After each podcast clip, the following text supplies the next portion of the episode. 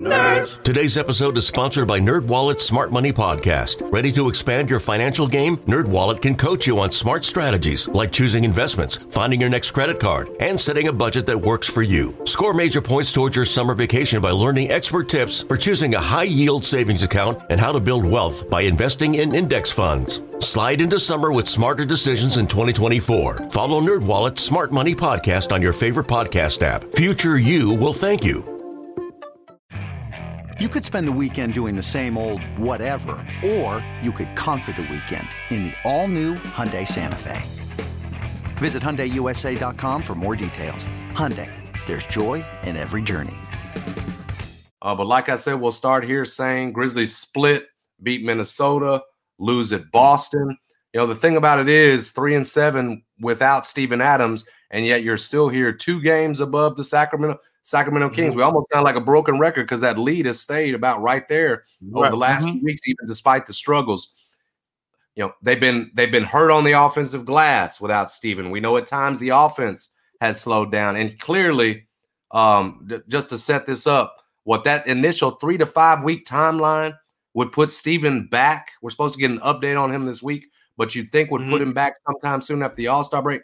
Set Steven Adams to the side Sain because we know this mm-hmm. team misses him. If you're talking about concerns, of course, getting Steven Adams back is a huge one. Set that to the side. What's the biggest thing for you for this team when you look second half of the season? We're talking what 25 games by that point after they play Utah on Wednesday. What are you most mm-hmm. concerned about looking ahead in this new look uh new look west for the Grizzlies? You said it. I've been the boy that cries wolf about this the entire season. You've already said you said exactly what it is the fact that we are this dependent on Steven Adams is mm. my biggest concern. Period. And it's the reasons why we are the, the, the reasons that we need guys that can simply put the ball in the basket. We need more three point shooting. Uh, you address some of this at the trade deadline when you went and got a guy like a Luke Kennard, who um, you know was one of two last night from three. Uh, just a beautiful jump shot he has for sure. But um, that the fact that Steven Adams, who's a non-shooter, from anywhere, like outside of laying the ball up at the basket, there's no other way Steven Adams can score on the on the court. In fact, he's a non-shooter, um, bad free throw shooter, not the best defender in space, especially a guy like that who you're going to have to find ways to keep on the court during the playoffs. We saw him in the Minnesota series just flat out be useless. You know what I mean? In a modern NBA. Yeah, he yep. got play off the court, and then he's a guy that you can't have on. You cannot have on the court in a close game in the final minutes of the game because teams are going to start fouling him. And he's one of the worst free throw shooters, if not the worst, in the entire NBA. Your team shouldn't function, shouldn't be required to function uh, so much depending on what he whether he's out there or not. Um, like I said, getting a guy like um, Luke Kennard is a good step in the right direction.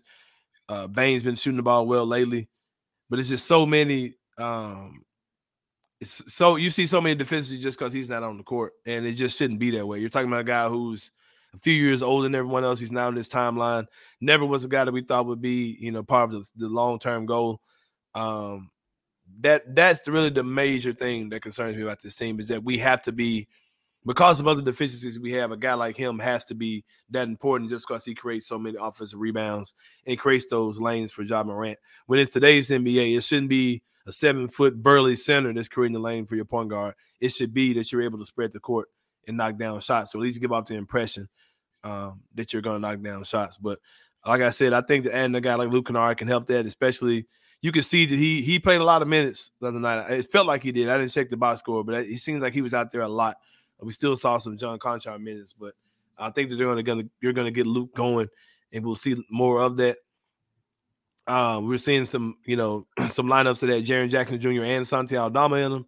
Something the crowd, the fans have definitely been pulling for for a while. So I think all those things can kind of help that out. But it, it is quite discouraging to me that Steven Adams means as much to this team. Yeah, and and you and, and you touched on like the, the bigs behind him just aren't great NBA rebounders. Whether yep. you yep. Jaren at a five or whether Xavier Tillman, God bless him, you know, is limited in, in, what he can give you. That's why that it just makes it even more glaring. You know, that 14-3 against Boston on that offensive glass, it just stands out like a sore thumb. And as much as you're asking of guys, you know, behind Steven, as much as it's been next man up for the Grizzlies, when some of these guards have been out, whether it's Ja or or Bane. Um, it's just so much harder to replace because you don't have guys that are just natural rebounders. And for whatever, I, and and and I tell you this, Sain, I, I, it does seem like at least the last few games. I know they tried it there for a minute. Like Taylor Jenkins is resigned to, I'm just going to bring Brandon Clarke off the bench. You know, I know they mm-hmm. started at one point with him starting, but I, they've gone back to Xavier Tillman now next to Jaren without Steven Adams. Hopefully, this is something we're not talking about much after the All Star break, but um, that has. Do you, is that the right way to play Brandon? Is this just not a deal where you can, where he can be a starter when you need him and yeah, move? I don't, him? I don't like what he's it has doing. not worked out. Yeah, we've seen so many metrics where it shows that Jaren lineups with Jaren and Brandon are phenomenal. We've seen those metrics have been the same for three years now. Um, that we've got so much evidence that lineups with Jaren and Brandon have been great. I don't get the Tillman starts. I don't like it. I don't care whether he's playing good or bad. I just don't like it. I mean, I, I don't want to see Xavier Tillman out there, man. Like he's you. They're trying to do like a great value Steven Adams thing with him. Uh-huh. It's just not who he's not good enough for that. Like, and you're trying to play the same way you play if Stevens out there, but using Tillman instead, and it just doesn't work, man. Just go Jaren, Jaren and Clarke, Jaren and Santi, do something like that. Um, I think that would be a much better uh, starting lineup. But yeah. you know, we we we look. I love the energy against Minnesota. I love the way we played against them. Um, look like look like the Grizzlies we we've grown to love this season. The Boston game, even though uh, we didn't get the outcome we wanted. I saw a lot of good things I liked in that game, how they played against Boston. Um, didn't know what's the kid's name? Hauser. Hauser. Yeah, I saw him. In, I've seen him in a couple games. We didn't know he was eleven from three in that game. You, you talk about a shooter. That guy was knocking him down for sure. So, um, but yeah, like I'm, I'm, I'm done with the Tillman stuff, man. I'm just just get Steven back out there, and hopefully, uh, yeah, hopefully we can see Tillman go back to his towel waving uh, support role on the bench for, for the only two rebounds against the Celtics. He's just yeah, man. I'm, I'm, out. I'm out on Tillman, man. It's just you know, even he's he's had some bright moments during his time, but I just just go Jaren and BC, man. Just throw those guys in the fire. I'd rather have your best players on the court. I, I want to. I can't touch, get with it at all. Touch on something that you mentioned that leads kind of into my my concern, and and and mm-hmm.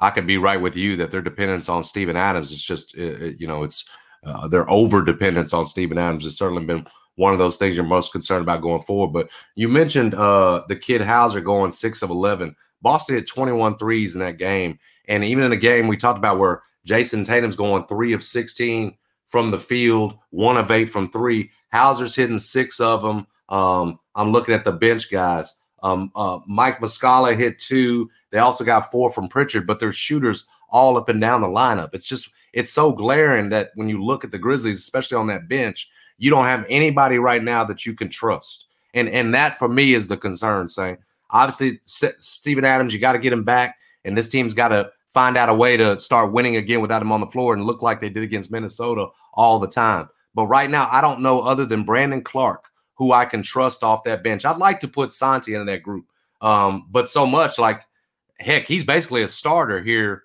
essentially, kind of while Stevens down. But back to the point, what, what I thought would be, you know, early on this season when the Grizzlies got once they got Bane back and every, you know, Jaren was in there and all that, we thought that the bench would be one of its strengths, that the bench might be one of the better ones in the league with Tyus Jones leading the way, Brandon Clarke, super sub, uh, now Asante that's emerging in the second year. But right now they're getting next to nothing from it. And whether mm-hmm. it's Clarke or, you know, Santi on a given night, that's fine. But Tyus Jones has, you know, slow start to the season, really heated up to a point we were giving him all the giving him all the sauce and all the love, and deservedly so. But he has cooled all the way off. He's shooting 30 some percent from the floor, uh, 10% from three this month. They just don't have anything coming from that bench. And I read again, a lot of it's patchwork Sain because they're trying to, you know, you're rotating guys to get in there for Steven. But what I thought would be a strength for this team right now is a mess hopefully the addition of Kennard, you know, as a backup shooting guard, like we talked about last week, kind of help solidifies thing. Tyus picks it up. You know what you're getting from Brandon, and they get back to, you know, looking like a bench that's an actual uh, asset yeah. rather than just a mess right now that you're hoping you can get something right. from. So uh, I think those couple of things for me are, you know, looking at that second half of the season, man, trying to get some consistency with that bench rotation, Yeah. uh, guys settling in is is a must. Before history is written, it's played. Before it's frozen in time, it's fought one shift at a time. Before it's etched in silver, it's carved in ice. What happens next will last forever. The Stanley Cup Final on ABC and ESPN Plus begins Saturday. And you know, the elephant in the room, as far as the bench is concerned, is that Ziaire Williams was supposed to be way better than this this year. We, I didn't we- even mention we him. You're absolutely right. I didn't even mention him. You're right because yeah, he- and he's giving playing. you nothing. Yeah. He's, he's playing in the Memphis Hustle right now, and we we had him at least penciled in that he would take some type of leap. And he had a he had a you know he started off the rookie his rookie season being one of the worst players in the NBA. Like uh, all the statistics said that guy should not be on the basketball court. He's the worst player in the league. But we saw him turn it up. We saw him contribute. We saw him contribute in the playoffs. You know what I mean? Yep. And um, we thought that you know with the summer, even with the injuries he had coming to the season, we figured he would come in and do something. Uh, he's been really bad this season to the point where he's you know not only not in the rotation, but he's not even on the main roster. He's getting assignments in the G League. Um, that's something we were banking on it. We were banking on Ziaire, you know, being a big part of what they do, and a big part of that bench unit, a six nine, six ten ish, you know, versatile, athletic wing. We thought this is, you know, we thought this would be the year he would. There were some people saying that when Jaren, remember when Jaren was hurt at the beginning of the season, there were people saying start Ziaire at the four. You remember that? Yeah. Like, and it's just he just it's just been such a disappointment uh so far in this first half of the season. Um, I don't know where my confidence is with him, but I do have I do feel like that this front office will uh resolve these issues. Uh I, I know the trade deadline is over. We do know that everything is uh not just about this season with this organization or uh, in this particular team. So I'm confident that they will um address some of those issues. Um, but yeah, like you said, um, it's that bench has really been so disappointing. It seemed like our bench was. I mean, we had the te- we had the team where it seemed like no matter who was out there, Jaren was out, Ja was out, Dillon missed time. You know, whatever. It was always next man up. Very Yeah. Santi Aldama had a crazy game last year against Phoenix, I believe. These Yeah. guys would always next man up. Next man up just ain't been next man up and like last year. Um, but yeah, but but um, yeah, man, that's de- I definitely agree with you that the bench um has been a disappointment. Ho- the beginning- in the hopefully, first half. of the 100%. season. hopefully, you know, you get to the All Star break after this game against Utah on Wednesday.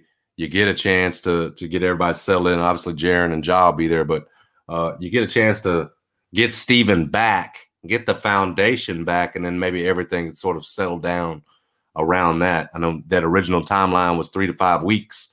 You know, around that All Star break, it's Mhm. getting to be getting to be about that time again. Hope we're hopeful. Uh, the team had mentioned we're hopefully going to get an update on Steven Adams this week. We mentioned Grizzlies are three and seven uh, without him. It's been such a key part. Been unlike when, as Sain mentioned, when Ooh, some of these guys have gone down. Uh, Grizzlies were twenty and five without Ja Morant last season. They played well this, you know, for the most part, held it down without Jaren to start the year. Uh, even though the defense struggled, they still held it down. Um, so yeah, you're hopeful that things sort of level out uh, as we get uh, past the All Star break.